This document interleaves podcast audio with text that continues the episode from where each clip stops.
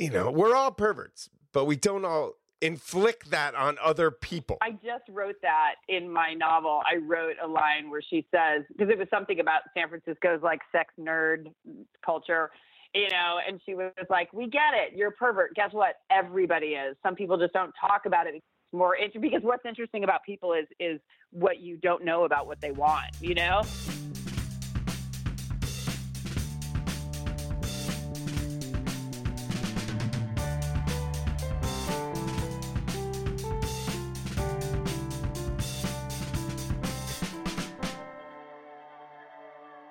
Hello, all. Two quick notes. One is that I recorded this while going live on Instagram, so pardon, uh, that is just this intro. So pardon any visual references. Second is that without knowing it, I recorded this intro on the computer mic, not on this lovely Rode podcaster. So for the next six minutes, the sound's going to be a little rougher, and then it gets wonderfully swell again for the next hour and a half or so. Hello, everyone. Hope you're well. Happy isolation. So here is my intro to my reboot of my long two conversation, two episodes now put together with Beth Lisick about uh, two and a half years ago. Um, the first half, up to about 40 minutes, is uh, more personal. We were right in the middle of, of Me Too at the time, and I called Beth up to record a conversation with her about our Me Too moment. If that gets really awkward or uncomfortable for you, skip about half an hour in, after which we talk about fun stuff like the term punk rock damage and, among other things, the new novel she was then working on that didn't have a publisher or anything that is now out this week. And here's what I have to say about Edie on the green screen. I used to write book reviews, but I'm not going to do that. And you shouldn't write a book review of your friend's book anyway. But it's a really swell book. Uh, it's got this lovably sardonic heroine. It is, for me anyway, by turns funny and moving and nostalgic, set in, I believe, 1999 and then 2011 in my dear San Francisco Mission District art punk ghetto world and in San Jose. Uh, I really recommend you read it. Or when the audiobook comes out, Beth is a great reader, and I'm sure it's going to be fantastic. I pre ordered, no, I didn't. I'm going to pre order the audiobook. I don't think it was available yet. What else do I have to tell you? Oh, next up, early next week, will be Jesse Thorn. Uh, if you don't know who Jesse Thorn is, I'll tell you who Jesse Thorn is next week.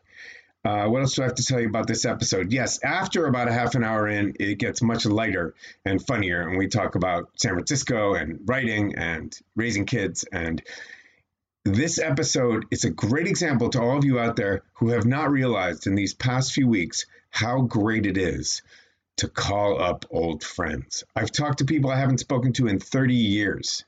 Or, yeah, I don't think more, but right, it, it's great. Every single one. I had posted on Facebook that, that, that I was really worried about being stir crazy. I'm a very social animal. And as you can tell, I'm perfectly normal. Uh, those of you who are just listening to this don't realize that I am now wearing a pair of uh, a tiger ear headband and my reading glasses and sunglasses.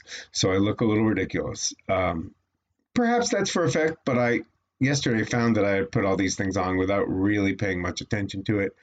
If you go to my Instagram feed, you can find it at 15 mins Jamie B. I would also like to say before we get to the episode, which has its own intro and outro, uh, that uh, for the first time ever, this episode is sponsored by someone, and that someone is me. I am a writing and college admissions and test prep tutor for ACT, SAT, AP, writing the Common App uh, essay, and now is a great time to work on all that stuff. Kids are in limbo, their school schedules are much easier. Uh, they've got time till the SAT. If you or your child wants to get a leg up and start practicing for whenever they do reschedule the SAT or ACT, wants to work on that Common App, wants to work on researching and finding schools that you might not be able to go visit, uh, I'm your guy. Uh, find me at jamiebergeracademiccoach.com. jamiebergeracademiccoach.com, or just Google Jamie Berger Academic Coach. You can find me on LinkedIn. You can find me on a new company I'm working with called Spitball. That is a new tutoring company that if you start working with me there, the first uh, lesson is free. So you can try it out and get some advice from me and then blow me off completely. I'm down with that. Glad to help. With that all in mind, I think that's all I have to say besides buy Edie on the green screen. Oh, no, I can't tell you that. Beth is about to go live on. I can tell you that, you people who are on the Instagram live, which is what I've been doing this all on and why it's just a big mess of an intro, is that I'm live on Instagram at the same time. Uh, that Beth is going live on Twitter at 2.30 Eastern today. She is B. Lisick. And for those of you listening to the podcast, that all would have happened at least a few days ago. Uh, with that said, here is a nice long two conversations with Beth Lisick. If you like Beth, you'll have a swell time saying hi to her through listening. And me too. Good to talk to y'all. I think you got me to write my intro.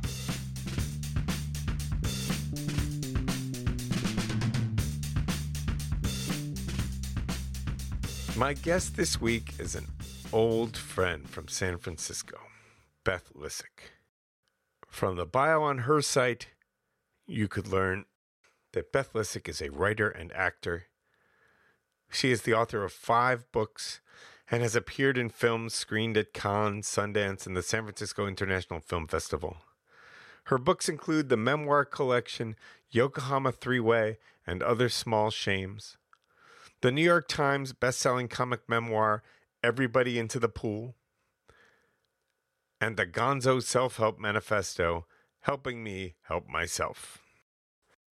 What we have today is part one of our conversation, in which we talk about pretty much everything but fame that was on uh, our plate to talk about. And in the second half of our conversation, which will be episode 53, we talk about career and fame and the novel she's working on. But, well, the rest of this is self explanatory. Here's part one of my conversation with Beth Lisick from December, which began after a little bit of technical difficulty.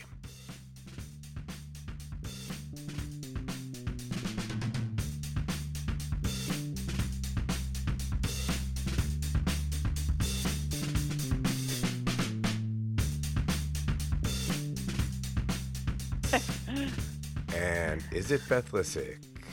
It Are is you- me. I think we are recording just fine. Oh, good. I like to test the patience of, of all the guests before we start. Just kind of livens up, livens everything. up. Yeah. You Yeah. know, keep them on their toes. See what they'll put up with. I knew Yeah. you'd under, I knew if anyone you would understand. I, I was thinking this week that it doesn't feel like that long since I've spoken to you. but it has been. 10 plus years. 15? Oh my God. Yeah. That's a weird thing about knowing a person for a long time is that you sort of, and then with, I guess, with social media stuff, that I don't see you on there that much. I don't know. I've been trying to lay off of it. But, um, but yeah. If you don't see me, it's great because I'm on way too much. I, I'm I'm much more on Twitter than I used to be, and much less on Facebook than I used to be because of trying to promote this show to more than just my pals. right, Um, right. Yeah. Um, but hi, long time. Hi. It's certainly been since before you had a child, which was 15 years ago, right? Oh my God. Yeah. yeah. My Yeah. son is will be 16 in two months. Wow. I know. Should we talk about raising a boy in this time of men? You know, I don't know. I remember, you know- whatever you want to talk about. I, it's true. This is this is supposedly up to me. Um, we'll get to to what I wrote you about uh, and that whole thing in a little bit. But I was thinking about the the raising a, a a male child because my mother raised me in second wave feminism. Yeah, I mean, I think that um, my husband Eli was raised by a you know lesbian feminist. I mean, just the best, you know. it's like I, I I really feel like wow, she did a great job, and he had a um, his biological dad. They were together before she was fully fully gay, and um, he was like a you know alcoholic deadbeat dad and he is always just so glad that he wasn't raised by that person whoever he was you know he's he i mean his mom raised him by herself and with her father and um yeah did a pretty great job so i I think that um I think a lot of it, I mean, and, and, maybe I'm just this is lazy parenting, but I do feel like a lot of it just comes with the territory. It's like he's a you know, our son Gus is he's around us and he's around the you know us as we take in the world and so a lot of it um, there are things that you know I've talked to him about usually spurred on by uh, something we're watching on TV, a movie or something like that. But um, but for the most part, I do think a lot of it is like he's he's getting it by by being with us and listening to us and living with us, you know. So so that um, I don't know. I think that that I mean that I don't like I said that could be lazy parenting, but it's it, it's I, I do um, I do think that that if you've got parents who are sort of uh, living that way and it it kind of it it gets it gets into the system of the family, you know. Yeah, yeah. I I think so. I hope so. It certainly was true for me. And my father just want to put say, Dad, not a deadbeat. Hi, Dad. Um, but he, you know, was in his 40s when this, you know, I think of today as comparable to, to those days. And there are already a lot of writers, women writers, writing about the backlash that's to come. But I think things improved then and they'll improve now. Oh, I know. There, I, I just feel like, yep, it's gonna, yeah, it's great. It's great that this is happening now. It's terrible and great at the same time because I think it's just gonna keep I mean, yeah, maybe there's going to be a backlash, but I just feel like uh, these stories are just going to keep coming out for mm-hmm. a really long time. Mm-hmm. And young men growing up will learn things that perhaps you know generations before them didn't about things like you know. I think that's true. About avoiding anything vaguely like a gray area in certain situations, you know. Yeah. Just uh, so I I think good will come of it. The reason I asked about your your son is that I, you know, I one of the many things I do to pay the mortgage is I work with high school students. Uh, I'm a I'm an academic coach, which is a fancy name for a tutor and other things, at a uh, prep school near me. And we usually stay away from politics unless they want to go there. Uh, mm-hmm. Politics or social issues, unless you know if they're writing a paper, we discuss it. But I don't. Right. Uh, and this this young woman I've known, she's a senior. I've known her all four years. Said to me the other day, "Why, all of a sudden, are all men uh, horrible?" and so, so we talked about it for a while, but it made me think if I had a kid. Yeah, I mean, you know what was interesting when we moved here to Brooklyn from uh, California is that uh, we just you know sent Gus to the public school that he was assigned to down the street. Mm-hmm. And then, um, which was, he was the only white kid in his uh, class, in his grade, actually. Um, so that's, not, you know, 30, 60, 90 kids. And then the next year was middle school, but but the way they do it in New York is, you know, after a month of into fifth grade, you have to start like like figuring out where you're going to go to middle school. And so I had just gotten here and I didn't know anything, and I didn't have any community to talk to about it and you know so i just was like well i guess we'll just do the same thing and go to wherever you know you go you know i t- looked around and you know tried to figure it out but it was anyway and so he then for his um next three years he ended up going to a school that he could walk to from our neighborhood where he was also uh the only white kid in his class which then midway through his like uh second year there, another white girl came in. But I mean, so it it was great because he that it was the best education. It was like being able to, especially during you know Ferguson and Baltimore and and and while all that stuff was coming at it, I mean, and still is now, but it was like, you know, you can't be a black teacher at a black school and not talk about that stuff to your kids, you know? And and so and I know that you're talking about being in a tutor environment where it's like they're writing the paper and that's not an everyday classroom situation. Mm-hmm. Yeah. But it was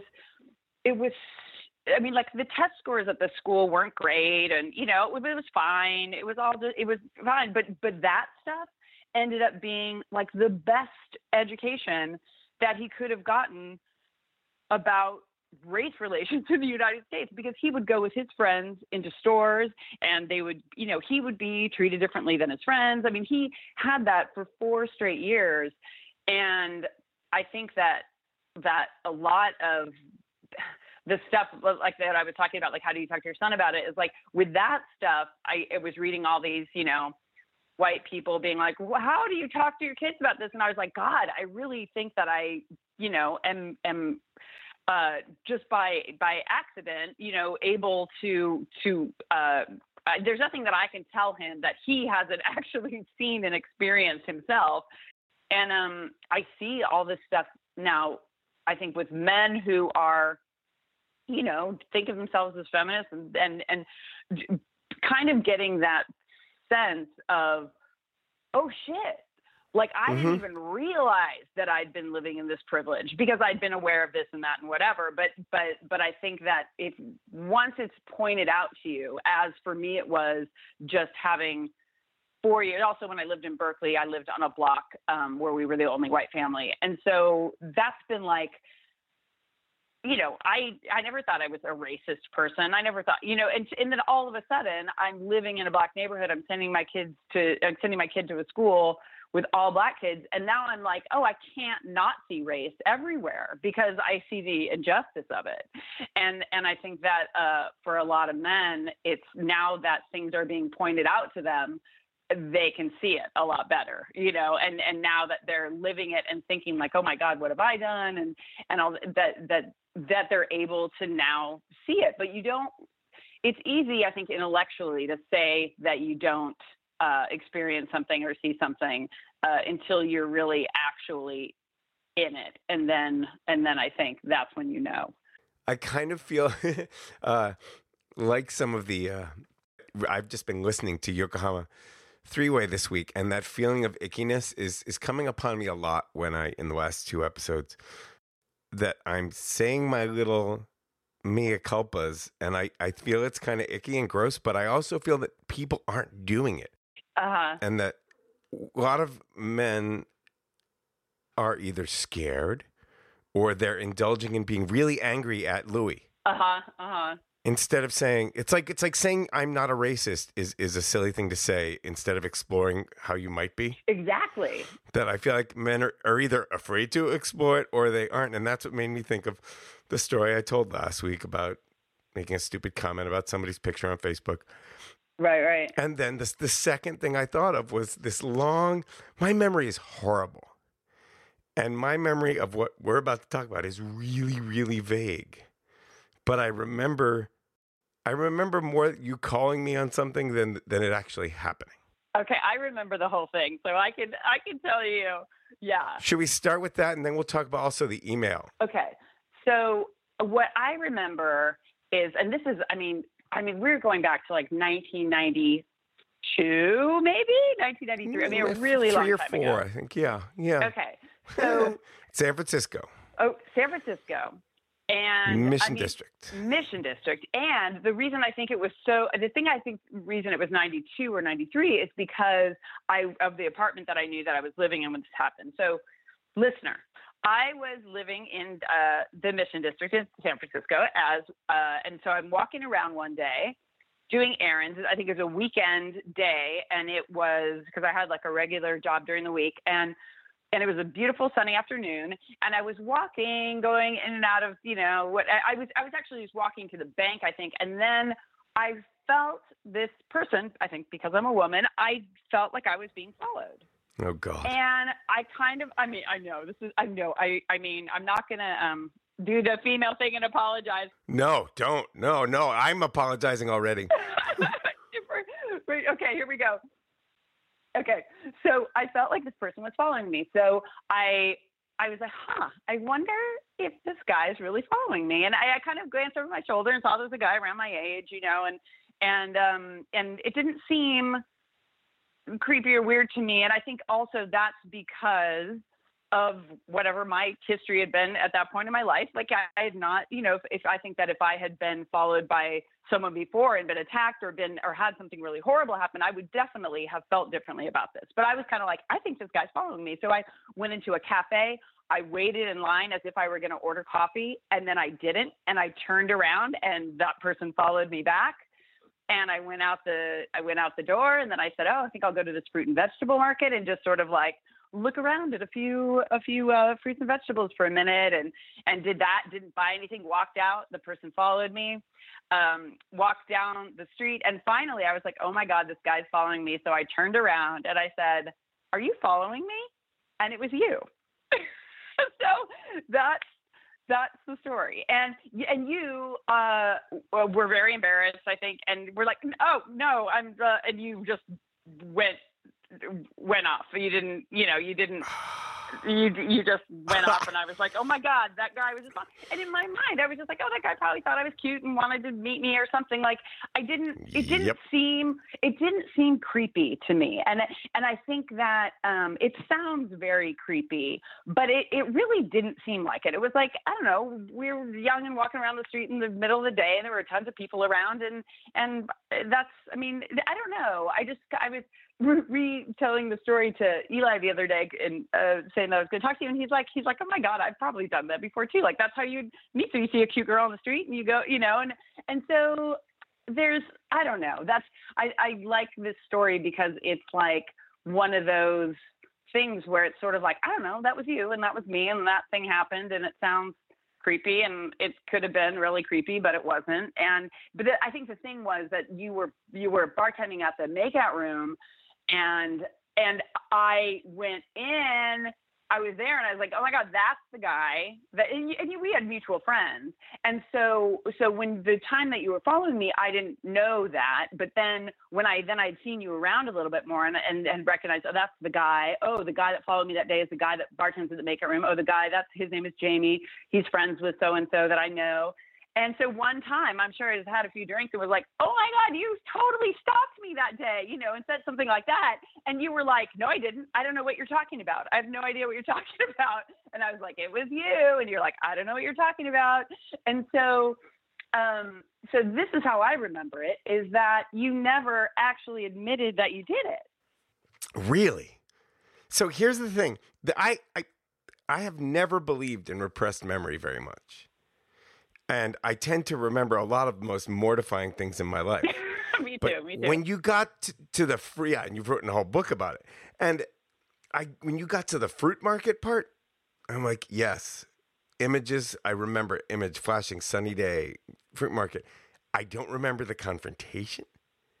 Uh huh. And I certainly don't re- never realize that I have never said that it was me. I've never like owned up to it. Yeah, that's what's so funny to me is that is that in my mind it was always like and and I even thought I even thought, yeah, I bet that was pretty shitty to to like say that to him while he's like at work in a public place, like, hey, you stalked me. Um, you know, and whatever. I asked for it. you know, it's not I don't know. It wasn't the best way to to bring, but I guess probably it felt safe because I was probably standing there thinking like, oh, I can say this here because we're in this, you know, public place, and it was it was kind of weird and um and and so then when you sent me that email i was like wait here you are now admitting for the first time that you did that. And and then the way that you phrased it was i almost talked on my podcast about the time you called me a stalker and and I was like, oh my god, why didn't you phrase it as I'm sorry, but I, I, you know I'm about to talk about the time that I followed you instead of putting it on me like oh what I did to you. I'm like oh I called you that because you followed me. So so that was that was interesting to me because in my memory, and I, I think this is correct, you never actually admitted or apologized that that you know for doing that or say you know you never said it was you. Well, I believe every word of that, but in my head, I sh- in my head I sure have since then. Um, and I think part of it is just the level of guilt of being the the feminist ally child that like I couldn't have done that. And then the level and and yet and and I think calling me out in the bar was was in a way perfect because one thing I always always liked about bartending was that I could be mortified that I was in some way going to uh, infringe on a woman if I tried. Like, that day, I'm sure what I was doing was walking around and walking around thinking uh, like I'm a great talker, except when I think someone's cute or charming Uh-huh. or attractive, and then I'm just like, I was thinking, well, what am I gonna say?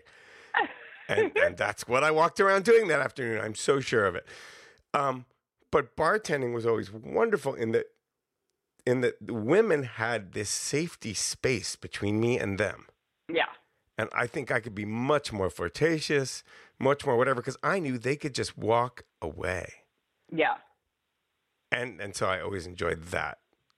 I think every man should have a bar between him and women. just just a, like a three foot piece of oak, just a large plank. yeah. Yeah. Yeah, that the You women have a door on, to yeah. that they can open. Yeah, if they want to get closer, you just open the little bar door. What's important to me about the emails that we exchanged last week, and Beth and I, we we've been talking about just having you on the show for a long time, and it just keeps not happening because we want to do it live, and then I'm in New York and you're not. Blah blah blah. But so I wrote you last week, and then you wrote back saying, "Yeah, but you're putting it on me, like the time I called you a stalker." And here's where I think a lot of men are running into a wall. Men who aren't good at reckoning with themselves or apologizing. And I sent this email that was, I thought was taking responsibility, but it wasn't at all. And then you wrote back, and here's where it's tricky that that men, me, I, we have to hear that if we offer what we think is an apology for something, you know, uh, there was an etiquette expert from the Times on the radio last week, and the first person I've heard saying this is that say suggesting that men, if you feel like you really did something wrong back when, contact that person if you want. They might say, I don't want to hear from you ever again. Or they might say, Oh, I don't even remember that happening. But make the effort and accept their response.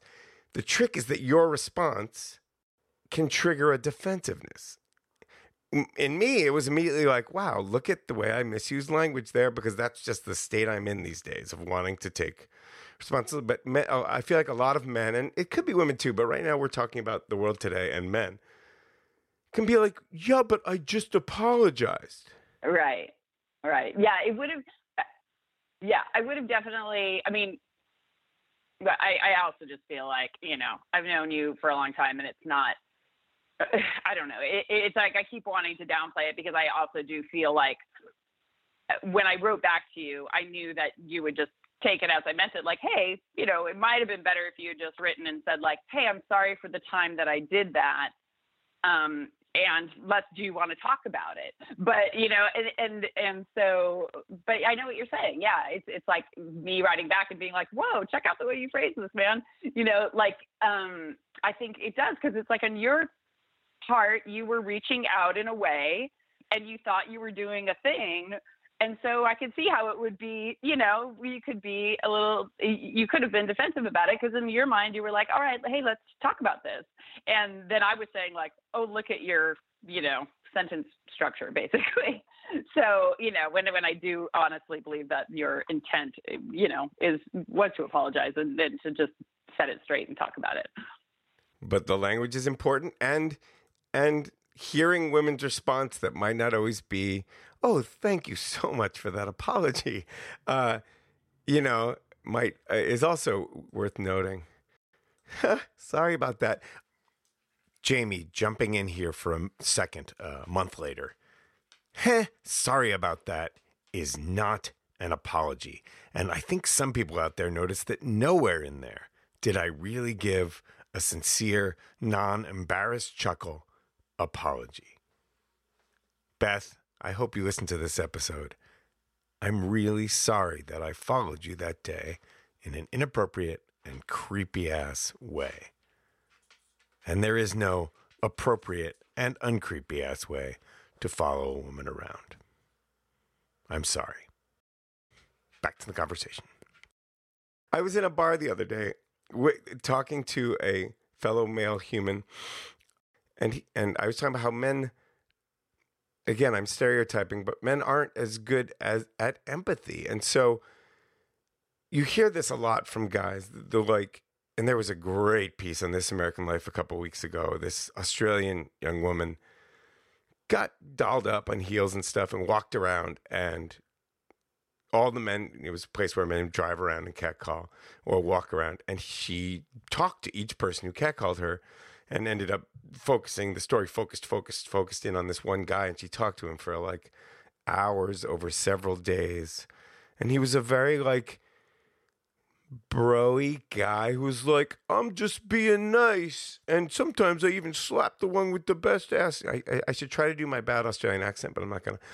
And I, eh, because, and, and they like it. And she came back the next day with statistics and she really stuck with it. Like someone who likes debate club, which I never did. like she was going to convince him. And in the end, I think it was supposed to have a happy ending, but I wasn't convinced.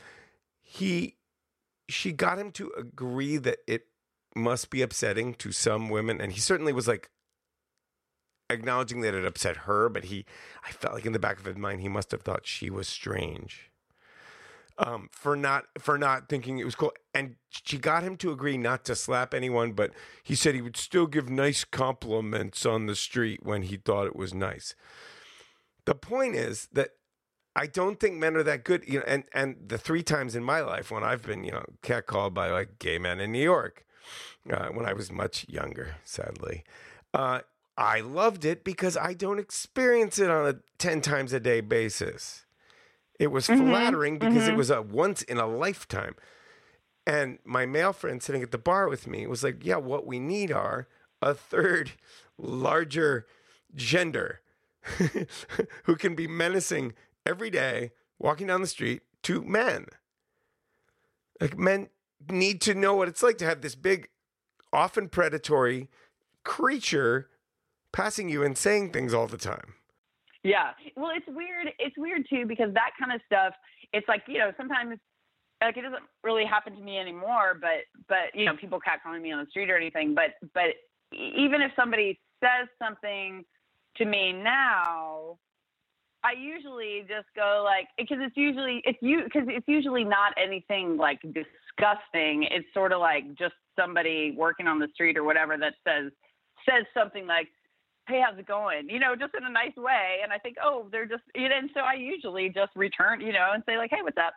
And and it doesn't it it doesn't feel menacing to me to be talked to on the street now because I feel like it doesn't it's not in the same way you know, it, it's like it's not this. It doesn't feel the same as when I was younger, and I felt like, oh God, this like I'm on display, and that, I think that's the part that always bothered me was like I just want to walk down the street and not have anybody you know, talk to me. And even now, when if somebody talks to me or they try to start up a conversation, you know, a lot of times you're just like, you're just not in the mood, you know. And but but I think that being a woman, it's like, wow, that's a lot of it is just feeling like, yeah, that you're there and can at any point somebody can just start talking to you or that there's this like this this weird like open valve thing that is just like oh wow you can just say and do whatever you want and there's there's no um there's no repercussions and that's seen as totally normal and and that's that's for me the thing that that always bummed me out about it was not so much as it, it, it was just kind of like the invasion invasion of privacy and feeling like that you couldn't just walk around in your head being your weird self like all of a sudden you were like out there for somebody else. Um, so yeah i mean i think it would be um, yeah i think it would be interesting for men to have that experience of feeling like whoa what would i mean that's that's kind of like what i was talking about before like until you get in some kind of how are you supposed to know? How are you supposed to know what that feels like unless you're in that situation You know, it's like there's when I did that book a bunch of years ago about self help and and like read a bunch of self help books and talked to self help gurus and stuff like that. Like one of the major things was like you can say that you know something, but if you're not actually living it, you might not even be allowed to say that you know something. You know, you you can't even say like, oh, intellectually I know that's true, but that's not all the way the way that I act. It's it's almost like that thing about your character is how you act. And so if you say you know something, if you're not actually putting that in practice, you technically can't say you know it. And and and so I, there is, you know, it's like you can we can think about that like oh what you know men can know like okay most women don't like to be you know catcalled and talked to on the street but it's like how do they know yeah what that what that feels like to be to be kind of constantly if we if we can't know it firsthand at least we can create systems where we're where we learn it exactly Exactly. And that's like my, you know, white son kid being, you know, being in, in school with a bunch of black and brown kids and being like, okay, he's never going to know what that's like, but he can get, he can get pretty close and get a pretty good idea. And until then, we can start marketing that little portable bar product. But we yeah. would have to have like I a little. With just suspenders, with suspenders on it, sort of like a barrel. Thank you for going back through all that with me. Oh yeah, for sure.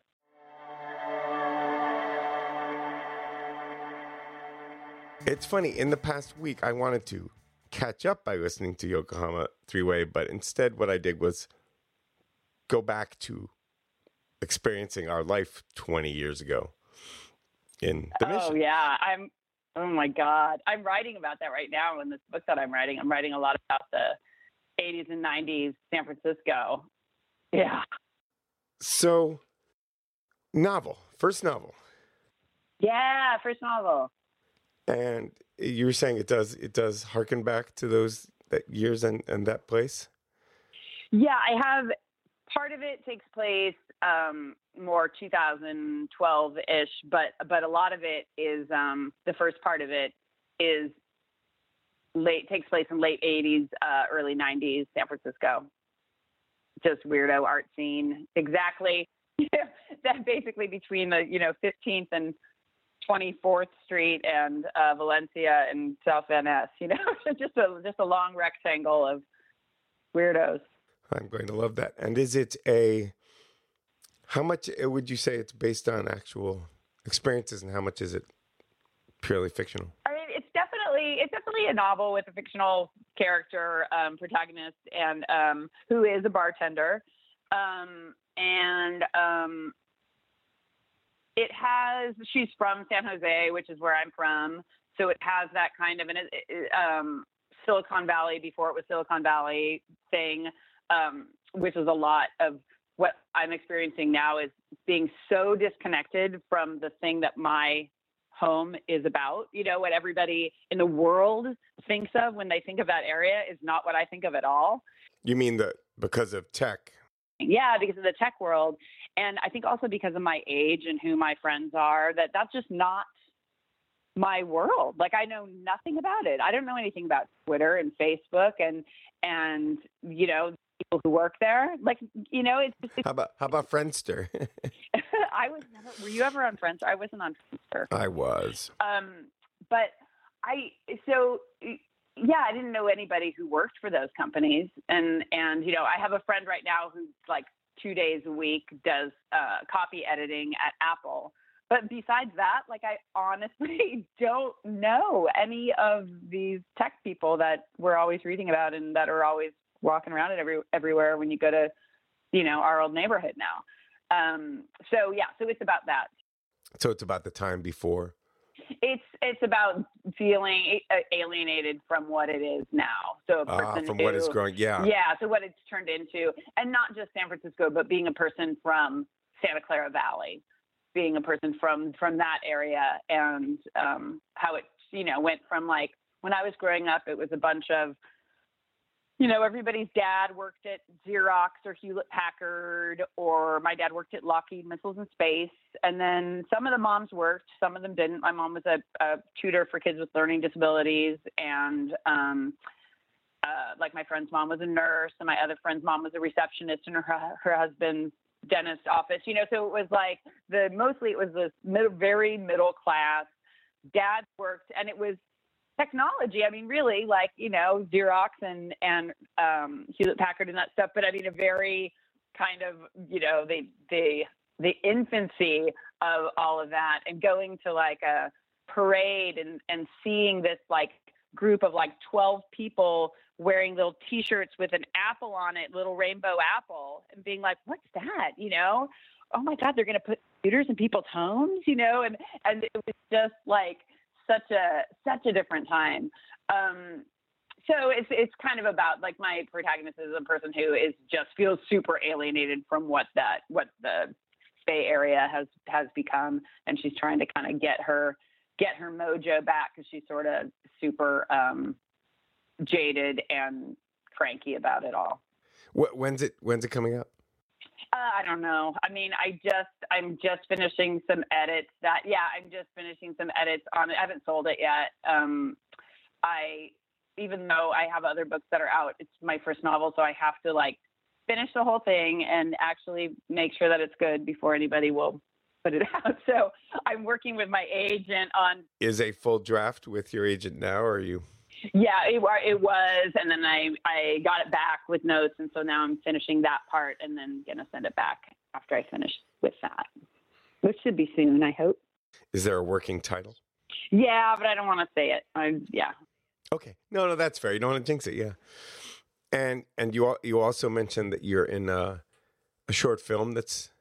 Yeah, we shot um, Oh yeah, you don't know Jonn Herschend? He's great. So so this guy Jonn Herschend from San Francisco um, had a art publication. A, uh, it was called The Thing Quarterly, and the idea was that four times a year they would get an artist to make an object, and you would subscribe to it, and you would get that object in the mail. So they would have like Miranda July or Dave Eggers or would make something, and then they would mass produce it, however many you know subscribers they had, not a ton and then um, but it was and they did events and it was really cool and and um, so he just emailed me out of the blue and had seen a couple short films that I'd acted in and asked if I wanted to write uh, scripts and, and act in a film with him and it's been super fun. We shot um, the first part of it in Austin, Texas, uh, about a month ago, and then I'm going out to San Francisco um, next weekend to finish it.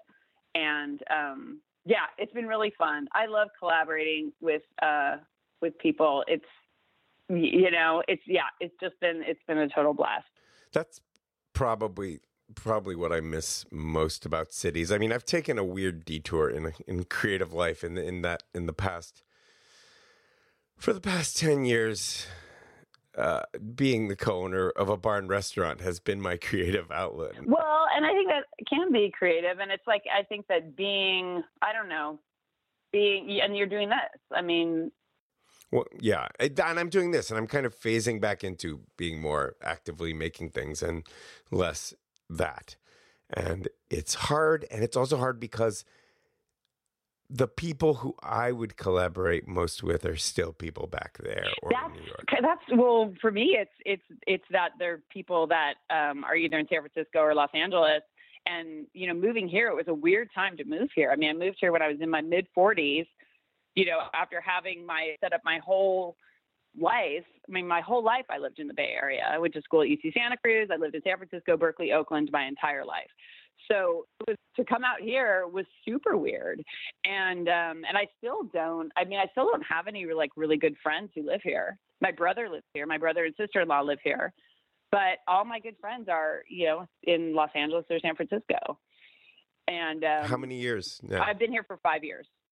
Yeah, I think it's harder once we're older and more. You're you're married. You have a child. It is because because when you're younger, that's when you're like going out, and you get drunk, and you go, ah, remember that crazy night we had, or people have roommates, or you know, it's all. And then once you get, I mean, I've had, I've thought about Don't writing know what about, you're talking.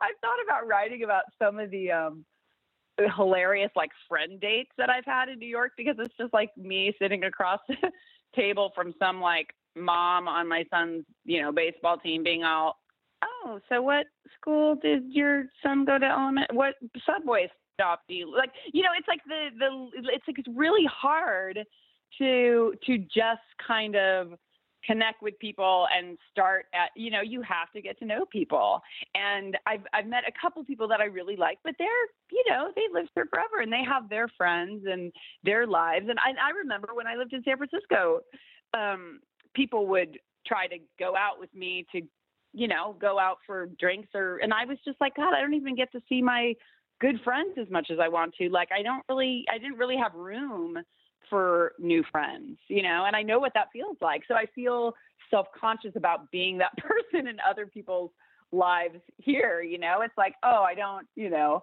I understand. Like people have their shit going on and they don't, it's like you don't really. So yeah, it's, it's been a weird, it's been a, I mean, it's been great. I wouldn't change it for anything. I'm so glad that I live here. But, um, but, but as far as like having good friendships, um, they're you know they're all everybody lives somewhere else. It, it's really bizarre and exciting lately that people from the Bay Area are moving to this very little area of ours in Western Mass. Um, do you know uh, Sarah Fran was? Yeah, I know. I love it. I love it. I got to come visit. I know. Sarah Fran lives there, and Sarah Steinberg. Sarah Fran just moved, and I know. Right, and Ginger. I saw them last night, and they said to say hello. Oh, good. And you know, I hope you know, uh, Sarah and I kind of uh, we we've been you know she's only been how long has it been six months or so yeah. But there's an idea of some kind of collaboration that I'd really love to do, uh, some kind of a performance, or you know, can we can we uh, get a, a Porchlight franchise? yeah, start up. Is Porchlight still going on? Yeah, we do it um, less often now. When I first moved, they were, they were we were still doing monthly shows, and I would go out every other month or every third month. But, Let me huh? s- sneak in and say, Porchlight is a storytelling series that you and Arlene Klatte, Arlene started in 2002. So it's been going on for a very long time. Um, and now we do we always do a show with uh, litquake the literary festival and we always do a show with the sketch fest so that'll be our next one in january.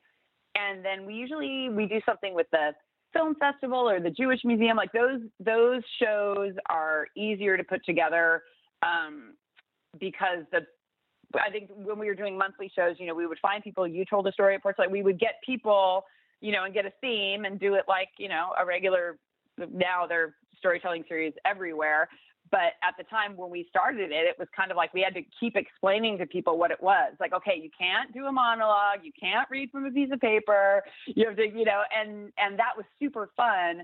And then what happened, I think, is now that there's more storytelling series, it's kind of like the fun of it is a little bit been a little bit sucked out because people have their like signature stories that they or they've listened to them off and they know what it's supposed to sound like. And so it's not as wild as it used to feel like you know like oh my god what is this person going to say? Like what is like the format felt new back then. And and um the shows are still really fun but I, we're trying to figure out an approach now to uh, get people who don't normally tell stories on stage, which was always one of our things that we our goals when we started out was like let's let's dig and find people who you know are not people who talk into a microphone on a stage regularly. And so um, we're yeah. So I think that for next year we've got a little plan in place that we're going to do four shows that are sort of neighborhood oriented in San Francisco, um, and finding you know stories from those neighborhoods, and then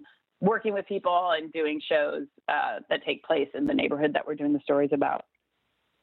That that is kind of my my. I hope to do a quarterly. Uh, I'll talk to you more about it uh, off the air.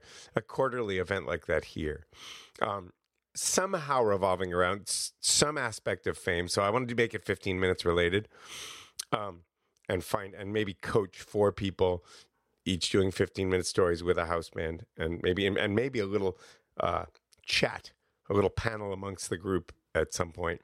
And I also thought of dialing into one one person to tell a story. So the idea of you know the the the bigger world, and you know, some I put you up on a screen behind us sometime, Beth, and have you, you maybe at the first one talk about Porchlight because it's a big inspiration for me, and it was a really uh, you know I, I've done a fair amount of performing, but that that one night was really important to me. Yeah, Porchlight was great. You were at the Cafe du Nord, right? Yeah, yeah. That was fun. Yep, it's um I think it's great because it really does get people. I didn't mean to like badmouth how you know like, but I but I think that it's great because it really does get people thinking about their stories and it gets people talking at the you know always at the intermission and and it's I mean it's a great community thing to do. My mother-in-law started one in Tucson that's been going for like 12 years now. like she she started her own and and my friend in Portland started her own after coming to Porchlight and and I think it's just I mean it's a I think you should do it. It's such a it's it's a cool. really cool thing and it's a great way to meet other do, people and get people on stage who who you know have great stories but aren't necessarily people who seek out the spotlight. That's great. Are those other ones called Porchlight? No. Or are they just um, their own? No, my mother-in-law's is called the Odyssey, um, and then my oh, friend, oh, um, yeah, my friend friend in, in Portland, hers is called Backfence. Well, I'm I'm really glad it's still going on. It's a great thing, and I think also the since the moth and people come with their stories that they're ready to do.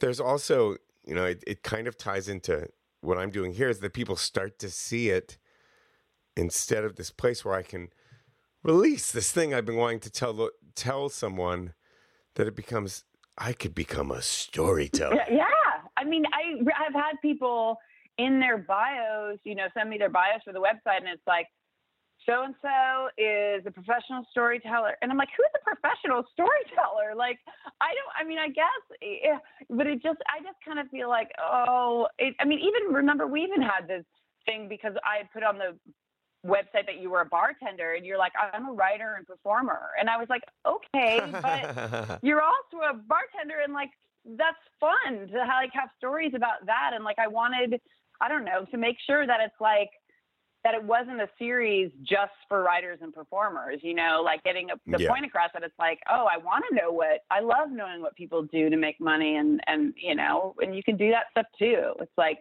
you can be a storyteller or a comedian or whatever, but it's like we all have our things where we earn our money, and and that's you know I'm always interested in those. Your memory is all too good, my friend, because one of the reasons I you know I started making this is is that I've had chips like that on my shoulder. I think I probably said that to you because there were more people who were my friends in San Francisco at that point only knew me as a bartender. Right, right. So I wanted them to see me as a, as a legitimate writer performer. Yeah, no, I get it. It's very. Uh, but now I'd be thrilled to have bartender on a bio. Right? Because it's like that's where the stories are. You know, it's like yeah, you can be a writer and performer, but it's like what's your what's your life story and where your where do your stories come from? You uh, didn't mention it in the email, but I, I, at least then you were working with your longtime best pal, and writing buddy Tara Jepsen. Yay, Tara Jepsen! She's coming to New York today. Ah, uh, is she going to? I do believe the last time one of you flew on an airplane, there was a little Twitter exchange afterwards about pooping. Oh, I can't remember. There were yeah, there was something. I can't remember what it was, but she yeah she she is a lot more of a social media person than I am. So she'll just like we'll have a conversation that we'll be texting privately, and then she'll just like put it on Twitter and tag me that I just said something, and I'm just like, I, I mean, I find it very endearing because it's just so. Live tweet your poop story. Well, I remember your back and forth was really hilarious. You know, like true friendship is not minding that your friend just tweeted about you pooping or something. Um, but so, are you two working on something? Yeah, we are. We have a show. Well, it started out as a screenplay, and then it after getting some feedback from it, we turned it into a series pitch.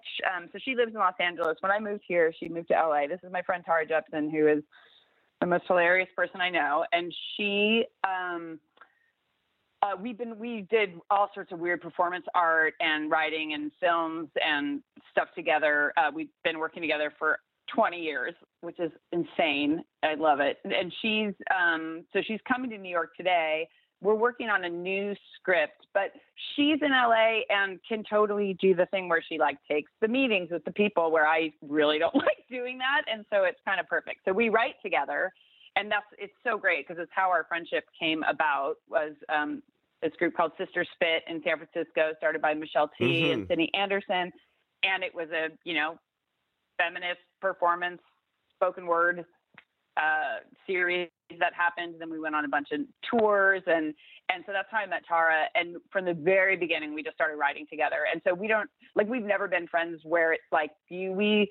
I mean, we will go out to dinner or go to a movie, but we don't like what we do is sit together and write stuff and just laugh our asses off. So, um, uh, yeah, so she's coming and we're going to work on a new thing. We have one series pitch that's out there right now. That's great. Uh, that is a lifelong uh, fantasy of mine to have a partner like that.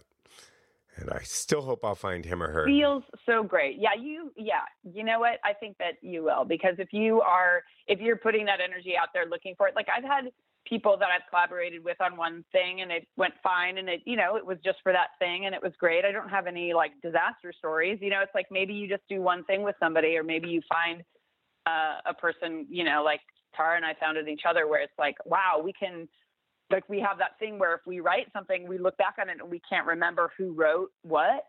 And and that feels amazing, you know, to to just be like, wow, we're just like yeah, it feels very um like I don't know, feel I feel really really lucky to have found that.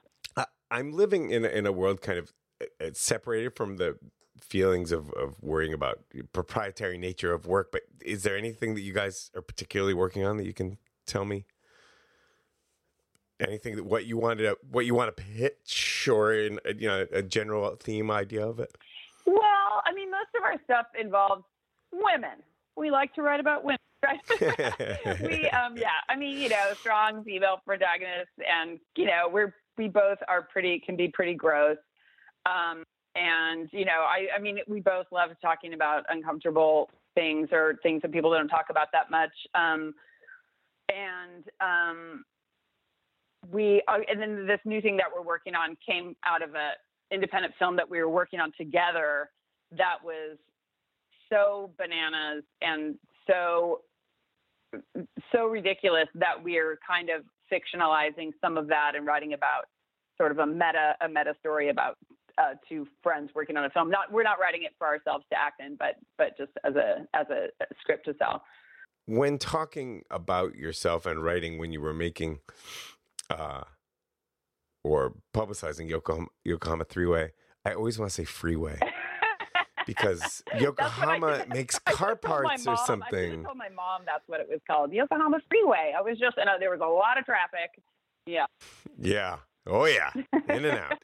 Um, uh, but you talked a lot about some ideas of success uh, and about those humiliating, shameful, embarrassing moments as being a big part of life or or of success and failure. And you you talk about being you wrote here. I'm going to quote you. I was homecoming princess. I was on the school newspaper. I was the class vice president. I had all the markers to just be like a regular successful person in some other realm. And then you wrote. You said the only way I see myself as a successful writer is that I'm still writing. Yeah. I mean, I think I I agree with that. Yeah, I mean, I mean, I do I do think sometimes uh, I it's weird because there there are all these ideas, right, that if you're, you know, an artist or writer or there's some kind of inner, you know, turmoil or something that's keeping you doing this thing where you're trying to get at something, you're trying to figure something out, or you're trying to show something or or tell something that you haven't seen before and and you know that, that there's obviously you know something under my skin that I'm like keep doing these things. But it, so I do think about when as a as a teenager and as a kid like I said like when you followed me around that day like it wasn't that weird to me because I hadn't had an experience in my life where I had been traumatized in that way. And and and I think about um my I had a really great family and childhood and and um and I was like a really kind of, you know, kid that was I mean, I was always I, I think in high school I definitely I, you know, shaved my hair off and I wore thrift store clothes and but I was still the, you know, the homecoming queen and the track star and like all the stuff that that it just it's sort of a I guess I I always think oh, of kind of a it's a strange thing that then I grew up to be somebody who like lived in shitty warehouses and was more into like a just kind of a DIY punk aesthetic. Then I just went to my 30th high school reunion, and there's a lot of really, you know, successful people who have a lot of money um, living in the same area and you know driving nice cars and like this whole thing that just wasn't it never felt right to me. But i don't i don't i don't see myself as a failure you know? It's just i i i think that is true. It's like i see myself as a, successful writer because i'm still writing. And that's i think it's it's you know that's a hard thing to keep doing sometimes.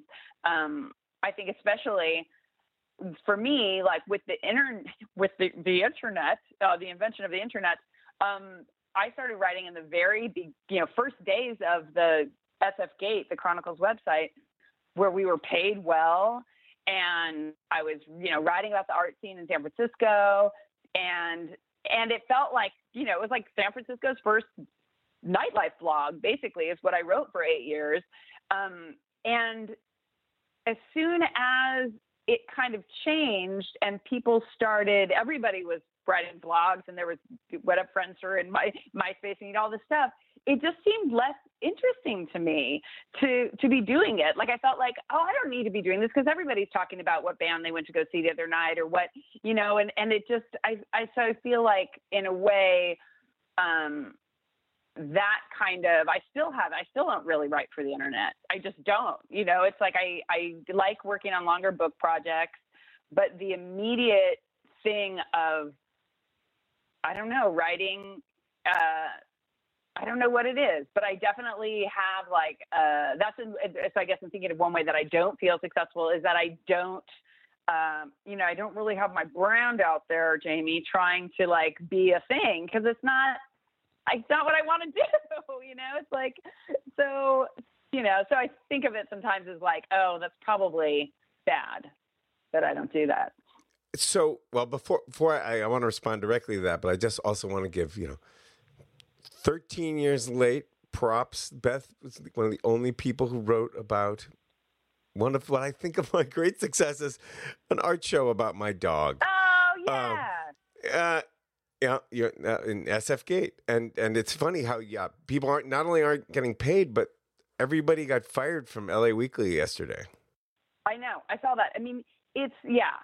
So at the time, like yeah, writing about your art show at Adobe or writing about you know bands that were playing at the Make-Out Room, like that was so fun to me because it was like up till then everything was in the newspaper and that that stuff wasn't in the newspaper, you know, and so um, so that I mean it was really fun. And in those I don't know in the early days of it it did feel kind of like Wild West and like oh my god like I guess you can just write about anything on it, you know?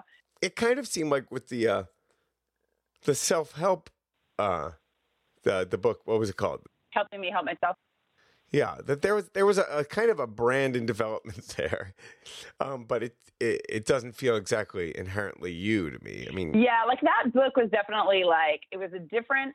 I had pitched a different idea, and that idea got pitched back to me, and I was like, oh, I'll try that, you know, and um, and I felt like, I think after everybody into the pool, that the editors and agents wanted me to, you know, keep doing that same thing and have, you know, like funny essays about my life. And I and I just I didn't I didn't really want to. And after I did helping me help myself, I just felt like, oh, I didn't actually like exposing myself that much, you know? Like I, I was I struggled with that book a lot because I just felt like, oh, I don't I don't want to write about my kid. That was a big thing too about having a kid is I was just like, I don't want to write about my kid. Like that's his life. Like I don't, I'm not gonna, you know, write a blog. I don't even, I don't post photos of him. Like, you know, every once in a while now that he's, he's old enough to tell me that it's okay. But there's no baby pictures of my kid on the internet, you know, because I was just like, that's not, I don't know, it just didn't feel right to me. And so that's something that I've kind of felt like I had to just, well, trust it and be like, that's, you know, I, I, I'm just gonna not do that, even though I could probably, you know, make a couple hundred dollars with a mommy blog post or whatever. In terms of let's, I'm going to put put it as a when. When the novel is finished and you have a publisher and a pub date and it gets published. Oh. I like that. That's the way the positive thinking thing. When it's done and when it gets published. It's what I learned from you native Northern Californians. When Yeah, man. Um, Get into it. Yeah, I think you were saying earlier, put the energy out there. Yeah. Um, what? It seems to me when you you describe yourself as not feeling like a failure, but I also feel like you seem very pretty comfortable that you, you do your work, you you have your life. You're not you don't you know is would success be measured more by what would success of a novel be measured by for you? Oh. You know, uh, making more of a living, getting uh, acclaim from certain places or people, Right. I think uh, having a certain number of readers, copies sold. What what what in terms yeah, of you know? that's a good question. That's a really good question because I think that I definitely have worked harder on this book than I've worked on anything ever in my life, and and I do feel like um, in the beginning days of doing things, I just would do something.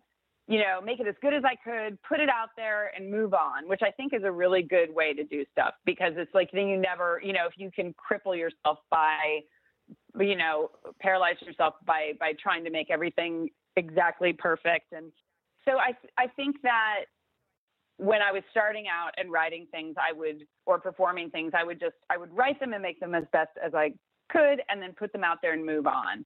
And um and i didn't take so much care to like make sure that i was um uh, thinking about like my career or what you know i know people who are successful who are very career oriented and they think about what steps they need to take like where they should get published or who they should meet and, and and not in a bad way at all in like a really good strategic way like this will ensure or help me um, continue my career uh, it, it- doing what I want to keep doing, you know, if I if I do these steps, and I think that I never really did that, and I always felt a little bit embarrassed um, uh, by by doing those things, like by um, you know, like like I have a little bit of punk rock damage. I think is what I, I've been calling it. Is like yeah, me too. So much. you know, like I have this punk rock damage where I'm like, I don't.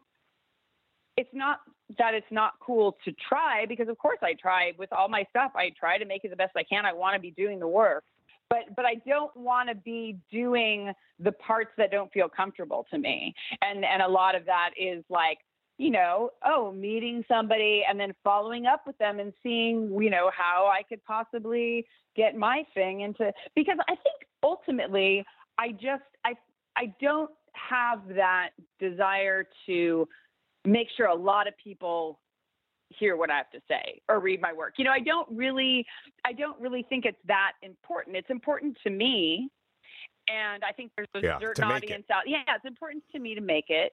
And I think that there's certain out people out there who will enjoy it, but I don't have that desire like, hey guys, this is really important and my voice needs to be heard. And and I think that other people do have that. You know, it's like I know people who have that, whose stories really need to be told, and they haven't been stories we've been hearing.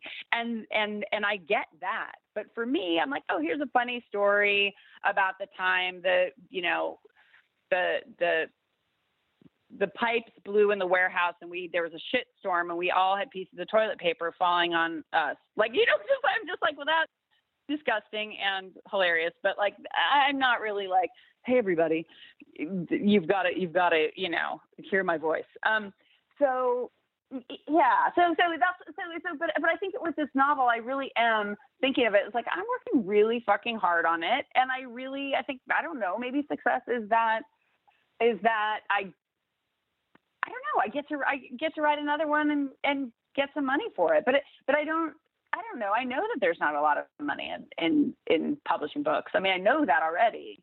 So I think that is just that I'll write it and that it will be good and I'll feel proud of it.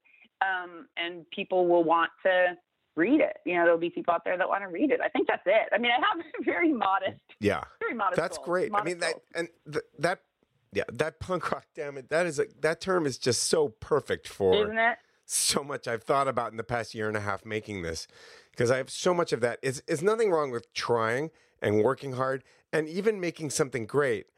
it's succeeding that's the that, that, that, that's disgusting. Yeah, like it to feels. to to Yeah. my youth. Yeah, I feel there was one time when everybody into the pool came out, and I had to supply People magazine with a photo of myself, and and it couldn't be my press photo from the um, book jacket, so it had to be a new photo that I had to take at like the last minute to send to them, and this was 2005 or something, so it had to be in a um, be taken with like a professional camera, you know, so I had to call my, and I was in tears by the time it was over because I felt so uncomfortable posing for a photograph, you know, and it's like, you know, I mean, I could do that now. I could do it for sure right now and it'd be fine. But I remember at that time, it just felt so antithetical to who I was to be like, trying to look good for people magazine like it just felt like wrong you know and and i think that that's I mean, I don't know. I think that that I've, obviously come a long way. That if I feel like I could do it now and it wouldn't be traumatizing, but um, but that it's real. You know, I think it's like the our age group and when we grew up and the whole Reagan years and AIDS years and like all that stuff. I feel it really deeply. I feel that kind of DIY. Fuck you you're you know and i just i can't help it you know and and i have to fight against it a lot um because i think that it holds me back Yeah, and I think part of that ethos involves us looking down on people who, not down on, but it's only now that I'm coming to appreciate that. Oh, because we all feel this way, that's why people have other jobs as publicists, you know, and you know if if a young punk if if Fiona Apple made a great first record and some fancy people you let the fancy people make you a star and then you get to keep making the stuff for the rest of your life uh, is a is a is a thing that I no that's not how it works now though. You know now it's like you have to you have to do it yourself. I mean you're nobody's going to come along and just be like here you know it's like nobody's going to do that work for you anymore. And i think that you and, and i think that um i don't know. I mean i think that in in rare cases people you know used to but but but i don't uh, yeah as, as long as i've been publishing books you have to do it yourself. Yeah. Yeah and you have to and nobody's paying you to go on tour anymore and things like that. But i i just mean mm, i don't know even on a personal level my wife is a brilliant photographer. And she's as repulsed by self promotion as anybody, but I'm much more comfortable promoting her, and she's more comfortable promoting me. You know, so even on a on a, on a you know on a, on a good level, but I do feel like those people still do help you though. Yeah, no, they help you because they they help you even if they're just telling you, you know, what you need to do or saying like, okay, get Yeah. me this stuff and I'll send this stuff. I mean, you know, it is like having Yeah. a partner who's who's helping you get through something that doesn't uh is it does do something that is, is not attractive Yeah. to you. You know, that that's for sure. Um Yeah. and yeah, I definitely wrestle with it because I do feel like sometimes, like, oh, like you were saying, you listen to the audiobook of the Yokohama Threeway. Hmm. I've never heard it. I don't know who the fuck is doing the voice, but it makes me crazy because probably all I would have had to do was say, I want to do the audiobook. I mean, I'm a voice, like I make money doing voiceover and, and like, and I love to read from my work. That's why I started re- writing, you know, was to be able to read at open mics and stuff like that. But my ego got in the way because I didn't just say, "Oh, I want to do this." I just assumed they'd ask me. And all of a sudden it was like, "Oh my god, nobody ever asked me. I didn't say anything and nobody ever asked me." And now somebody else has done my audiobook? This is such a great lesson because all week long I've been wrestling with how can I talk to her about this? How could she not have read this? I know. It's If someone doesn't know you, don't if you haven't listened to it, don't. She does a fine job. But there's none of your charm or likableness. It comes off very oh, I don't it- it's it, again, I enjoyed listening to it, but I also was like it's cold. There's a lot of humor in that book, even though that book is about super Yes. cringy stuff. There's a lot of humor in that book, and I'm sure that it doesn't come through as much. But but but that's my fault. And the warmth. But it's yeah yeah yeah yeah, and I, that's to- and it's Ugh. totally my fault because I Okay, I so with the novel. Yeah. with the novel, is it first person? yes, it's in first person. If you're not reading that, I'm going to come I and know. just. No, no, no. I will. I will. I and actually, I talked to somebody recently who was like, "You can redo. You can have your audiobook redone," um, because it just like oh, when you said you listened to it in the beginning part of our conversation, I was like, "Oh God, oh God," Yeah. because I've never, I've Oh, never listened Beth, to it, and I never will. I think if you could even just break even or even spend a little to re-record it yourself, I think you'd be so proud and happy. Well, that oh, I would. I mean, you know, Eli's a recording engineer, and I live above a recording studio, so I could do it now. Yeah, I could do it in like a half hour. But I, but I, you need to like get the rights back from the. Um, it's a little bit of a contract thing, but I'm sure they would just be like, "Who cares? What you know? If you'll do the exp- if I, if I paid for it myself, they'd probably be fine with it." And it's also a kind of thing where if the novel were even mildly successful would be a good way to bring it back Yeah. as an audiobook to bring the, the because I think you'd be wonderful doing it and I'm so glad you brought it up. Another story almost exactly like that, uh, my friend Mira Bartok, who has a strange she she writes for adults, she writes for teens, but she she wrote a memoir that was very well uh, received a few a few years ago. Oh yeah, I listened to her your interview with her. It was great. And and now, you know, you say these magic things don't happen, but she's having a Cinderella story. Oh no, think that magical things don't happen. I, I, I do think that magical things happen, but I think that a lot of times you, nobody's really going to discover you, and you have to do the work. I think for the most part, but her story really is incredible. Yeah, and in terms of not even just not asking for things or being, you know, it sounds like maybe you were a little. Weird. Did you have a little a, a, a chip on your shoulder that you weren't asked to write it? I mean, to to to, to, to no? I, I signed the I signed the contract with Audible, and then just figured the next step would be recording it, Oh, and then I just never heard anything. And then when I and then I actually got an email from the woman who was reading everybody into the pool, and she's like, "Oh my God, I'm reading your book right now. You know, recording it. It's so great." And I was like, "What?" Whoa. And that's when I was just like, oh my God, nobody even asked me. Like it just, yeah. It, that, so then I got a chip on my shoulder. And I don't. I think they generally don't, or they if they don't know that you're a person who's because I suppose in terms of efficiency, Yeah. people who just read books for a living just bust it out. Yeah, they just go down. Yeah. But I mean, you know, I have a lot of friends who read their own books, and I know that I should have read my own book for sure. Yeah. But in terms of when success comes to you, like accepting it and and you know, Mira talked about like not knowing how to accept perks or not realizing that like when the opportunity when when somebody said, "Oh, we could get Kate Winslet to read your book," just say immediately like, "Yes, Right. let's do that." and her reader is terrific of the new novel, but Kate Winslet uh, would have been interesting too. Right. I mean, yeah, but being able, right, being able to when those things happen, just on the on the topic of punk rock damage, like when those things happen, to be able to say, like, wow, that's because that's who she wanted, you know. I mean, it's not like they were, you know, uh, putting up this person that she didn't. I mean, that's who she wanted, and and then she heard that name, and she just thought that couldn't possibly be true.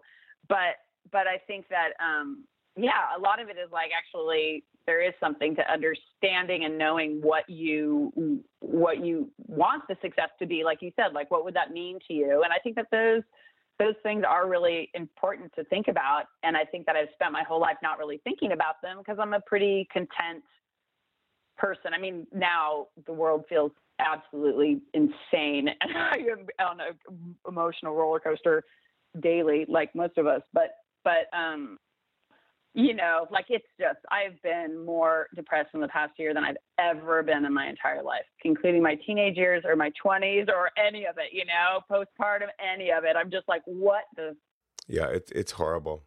And uh, are you doing any performing since then? Uh, a little bit, yeah. I'm, I'm doing. I'm trying to think what I've, Yeah, I'm doing readings and I do storytelling things sometimes. Yeah.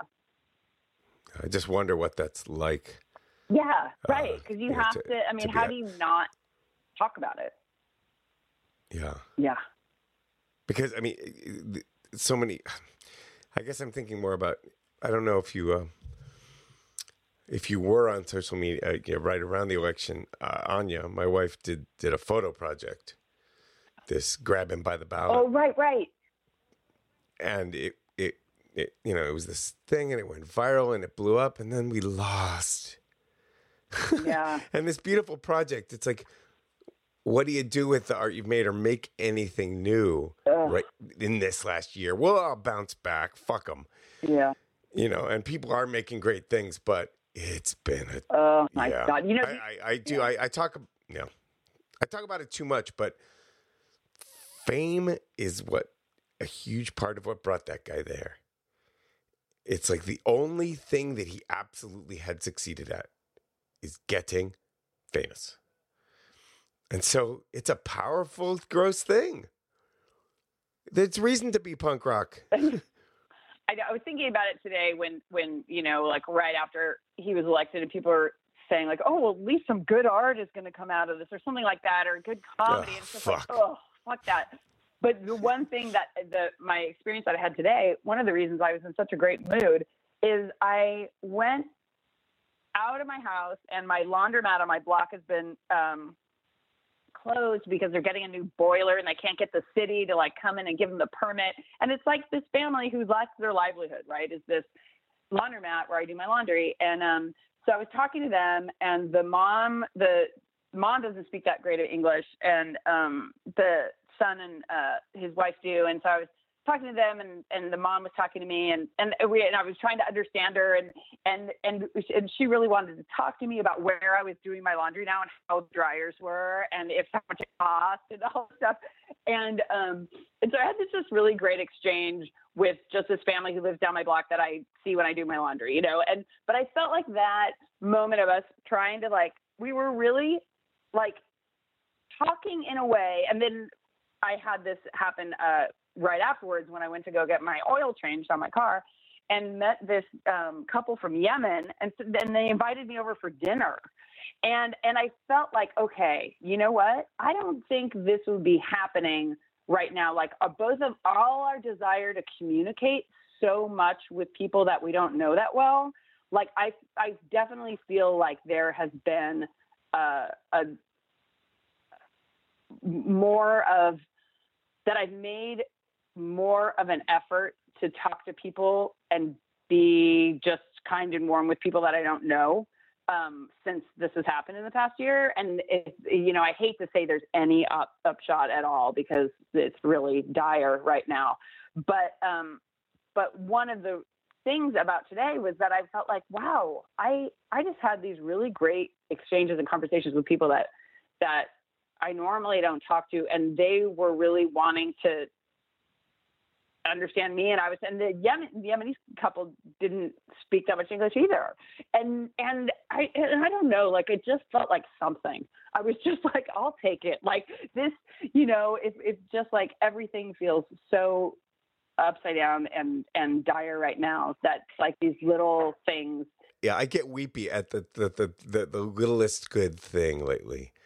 Uh, there was something just the other day, but just little things like oh, like I said, I spend too much time on Twitter there. But there's a, a really good tweeter, and I don't name. I assume a good writer too, although I don't read her work that's longer than 240 characters or whatever. Uh, Maura Quint. Okay, yeah. And she posted last night. She made a tweet like, and it was it was more about how for the men who feel like women are just full of rage and setting anybody up. Let's tell stories of men who didn't do something wrong. Mhm. And there's just hundreds Yeah. and hundreds of responses. yeah.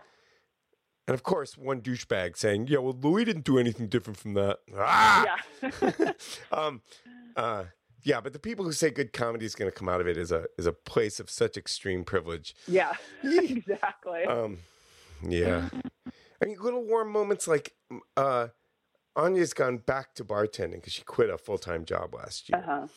And a couple days a week she bartends and she freelances and she's getting a lot of photography work. But I swear to you, in the past month, I've seen certain men in their 50s into 60s, even 40s, who are they're clearly trying to figure something out. Yeah. In uh, uh, how they communicate. And they're not just like, "Oh fuck, I don't want to fuck it up." They're they're like trying to I don't know, they're trying to do something good and right. I do believe that. Yeah, I believe it. I believe it. Yeah, I read uh, something that Amber Tamblyn wrote in the New York Times today that was sort of like, you know, we're not all these men want to go on and now start talking about redemption and we're not ready for that yet. And I do believe there's something, I do believe there's something in that where it's like, okay, wait, wait, wait, wait, wait, wait hold on. It's just like, let this happen. Let this come out. Just step aside for a minute while we get all this.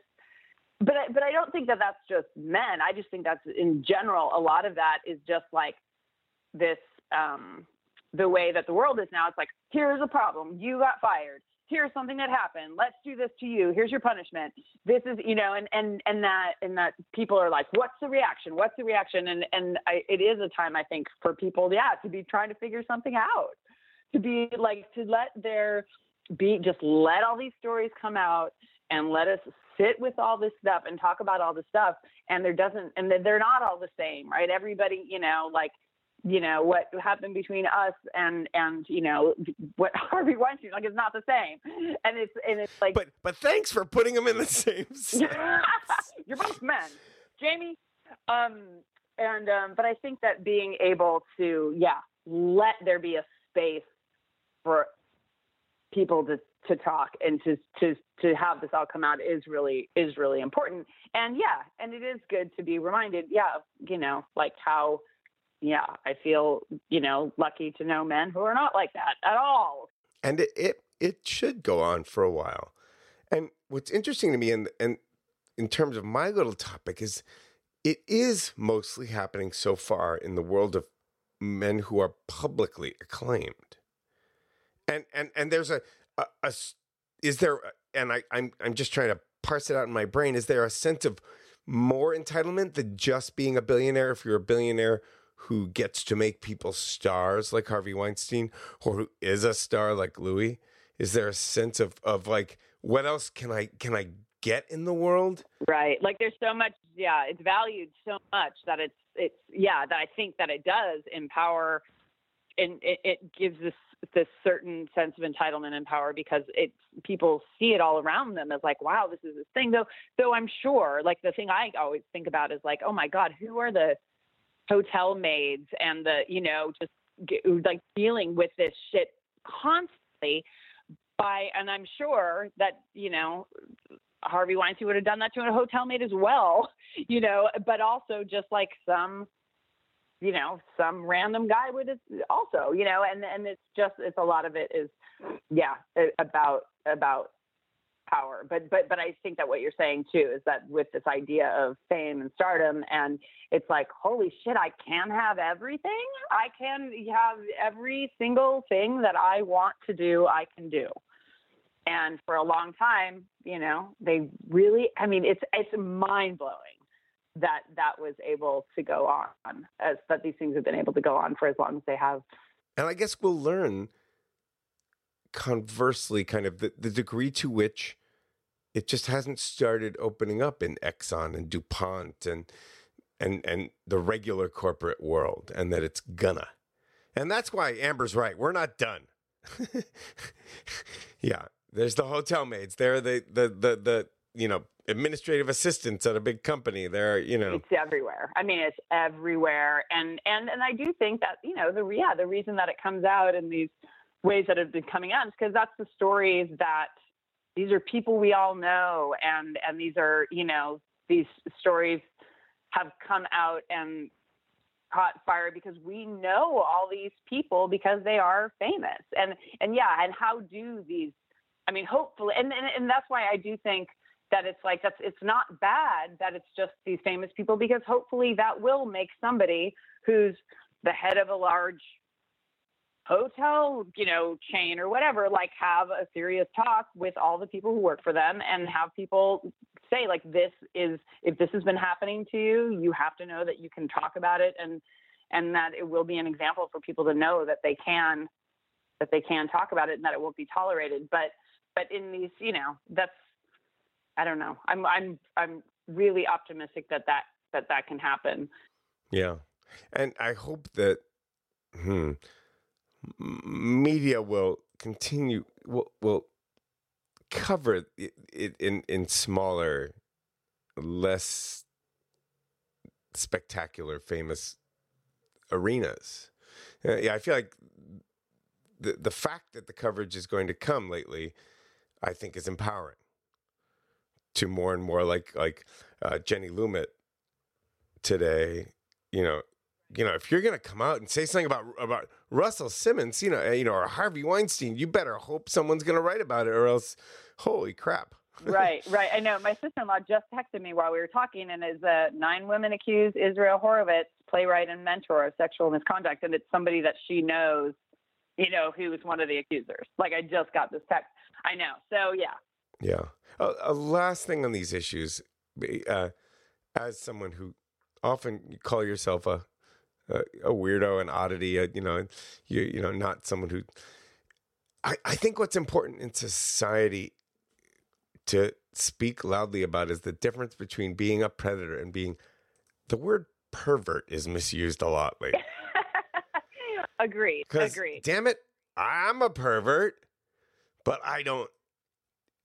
You know, we're all perverts, but we don't all inflict that on other people. I just wrote that in my novel. I wrote a line where she says, because it was something about San Francisco's like sex nerd culture, you know, and she was like, We get it. You're a pervert. Guess what? Everybody is. Some people just don't talk about it more because what's interesting about people is is what you don't know about what they want you know and and i i that's so funny i i agree i agree I think that a lot of San Francisco sex nerd lifestylers will also agree that, yeah. It's just the rest of the world. I start thinking about, yeah, about famous people who I think people expect to get in trouble because they're kind of pervy. But that doesn't mean they they they do things to other people that other people don't want done to them. Yeah, that's the thing. That's like, yeah, that's why it's that's that's why also why it becomes so much more obvious that it's about power than it is about sex, you know, is that it's just like, oh yeah, Louis could have found people who were who wanted to watch him do that, no problem, you know, no problem. And we have to assume. Uh, I've heard too many people on the radio and TV, mostly men, but even women, saying, "Well, it's not about gender; it's about power." And the, I, I don't even necessarily. That might be factual, but it's it's kind of irrelevant because we can we can argue about that after after women have the power for a couple millennia. I know. Let's see what that looks like. Yeah. Until then, the people who did the bad stuff have to go down. And and yeah, yeah, you go for it. And that, that I'm glad you say you're ready because I wanted to bring back one thing, and that is when you were talking about you know the punk rock thing and and and ah, being able to enjoy or want success, and I, I, I, I, I think I look forward to seeing a little more of the uh, two two characters from from Yokohama uh, Threeway of the the Steve Elliott and Po Bronson and you come out when this comes out. so funny. Steve is weird because he's punk rock too. Yeah, but he knows how to enjoy and milk it. Oh yeah, I I called, I emailed him before I wrote that piece. I was like, listen, I have this thing that I want to call "Fucky Steve Elliott." I was like, it just, you know, and he's like, great, no problem. He was fine with it. Um, yeah. Steve, Steve's happy with anything branded, uh, and he's a friend, and I and I love him. But he, I, I, I do try to think of him as an inspiration. Like if I get something that might be successful, just friggin' go with it. Boy, I wonder what he has to say about everything going on these days. Hmm. I wonder if he's writing anything. Speaking of like pervert and power and relinquishing power and right in his wheelhouse. Mm-hmm. I mean, I'll drop him a line. He hemmed and hawed about coming on this show when it first started. Oh, really? I, that's funny. I've heard you say that a few times that people are like that they're they're weird about the topic. I think it's, I mean, it's a great topic, and I don't know why anybody wouldn't want to talk to talk about it. I think it's funny that some people assume, like, well, I, I'm, I'm, that would be me saying that I. It's like, no, we're talking about this thing that affects all of the world. It's not about you. like, I don't know. I don't think this is about me. This is about us having a conversation about your, uh, your podcast topic. You know. Well, I think it's hard when you hear that word not to think it's like a celebrity chat. Hmm. That's weird. That is like the last thing. I think that's a. I think that's that's a, a marker of a, of a certain kind of person if they think that that's what it is. You know, because it's like I really like that. That didn't occur to me at all. It's like, oh yeah. Well, there are two kind of people who aren't comfortable. They're the people who have a certain amount of success, but are like, oh, I don't. Yeah, I feel kind of gross about it, and I'm not big enough. And then there are people who are just my friends and neighbors, you know, like porch light type stories. And I've had a couple of them on. I'm going to have some more. But a lot of them are like, well, I'll talk to you when I become famous. I'm like, well, that won't be the, that's not the point. Yeah, I'm not a bartender. I'm a writer. Yeah, that's me. That was me.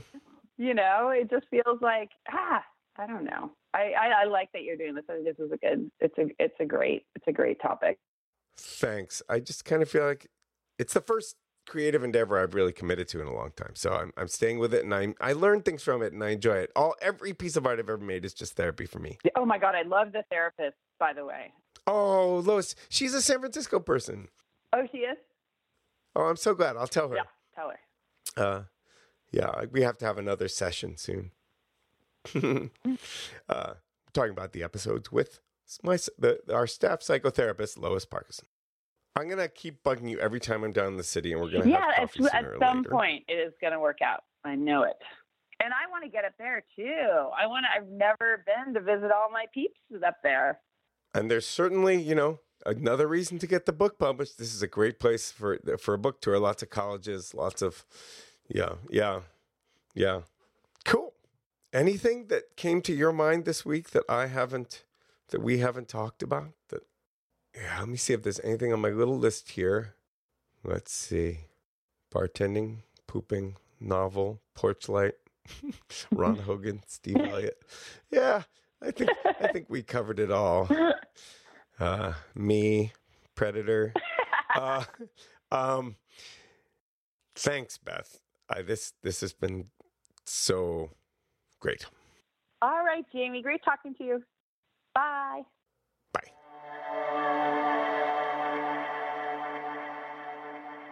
To find the work of the wonderful Beth Lisick, please go to bethlisick.com. That's B E T H L I S I C K. To find the first part of our conversation, which is episode 52, because there was one that came in between 52 and 54, and any other episodes of this show, please go to 15minutesjamieberger.com. That's 1 5 M I N U T E S J A M I E B E R G E R dot com. Coming up soon, we have former Playboy editorial director Chris Napolitano and comedian and Conan writer Laurie Kilmartin, and much, much more. Ed Patnode is the engineer. Our music is by Christian Kandari. This is 15 minutes. Okay, that was it. Thanks for listening. I hope you all are staying as well and sane as you possibly can. And I wish everyone the best in these really, really strange times and difficult times. All right. Now I'm hoping I don't have to edit this at all. I'm just going to slap it up there. Thank you, Psych Curious and Anya Schutz, for helping me get this done. Now back on the good mic. This is 15 minutes. I'm Jamie Berger.